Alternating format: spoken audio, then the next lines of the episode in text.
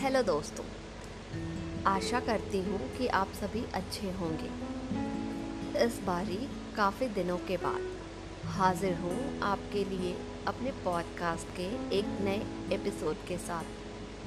पर इस बारी अपने लाइफ के किसी लम्हे के साथ नहीं, बल्कि एक छोटे से राइटअप के साथ, जिसको मैंने तो नहीं लिखा, पर इतना ज़रूर कहूँगी कि इसे सुनने के बाद आप ऐसा फील करोगे जैसे आपके किसी खास इंसान ने आपके लिए ही लिखी हो।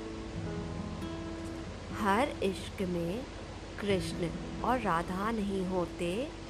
हर इश्क में कृष्ण और राधा नहीं होते। एक इश्क कृष्ण और अर्जुन में भी था। मेरा तात्पर्य किसी समलैंगिक रिश्ते से नहीं है। मैं ये कह रहा हूँ कि तुम अर्जुन थी जिससे शायद एक सारथी की तलाश थी, जो उसे रास्ता दिखा सके। मैं वो सारथी रहा। उम्मीद है तुम्हें सही राह मिल गई होगी और तुम्हारे सवालों के जवाब भी। उम्मीद है तुम्हें सही राह मिल गई होगी और तुम्हारे सवालों के जवाब भी।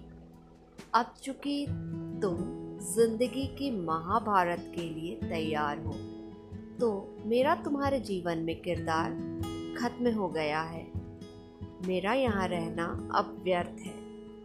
मैं अपनी अंतहीन सफ़र में एक और नया अवतार तलाश कर किसी और का सारथी बन जाऊँगा। यही मेरे जीवन का पर्याय है। मगर तुम तुम हमेशा मेरी पार्थ रहोगी। तुम हमेशा मेरी पार्थ रहोगी। Hope to see you soon दोस्तों। तब तक के लिए बाय एंड टेक केयर